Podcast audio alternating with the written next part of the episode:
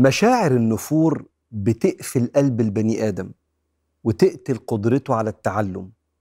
ومن قوة مشاعر النفور إنك لو نفرت من إنسان بتنفر من كل شيء أو فكرة تفكرك بيه. لكن الإشكالية إن لو الإنسان ده اللي بيفكرك بيه الدين، فتتفاجئ إنك نافر من الدين بسبب مشاعرك تجاه هذا الإنسان، وإنت مالكش ذنب، لكن ده دينك محتاج إنك إنت تتعافى وتعيد بناء إقبالك على الله. حتى لو نفرت بسبب إنسان علمك الدين بشكل منفر.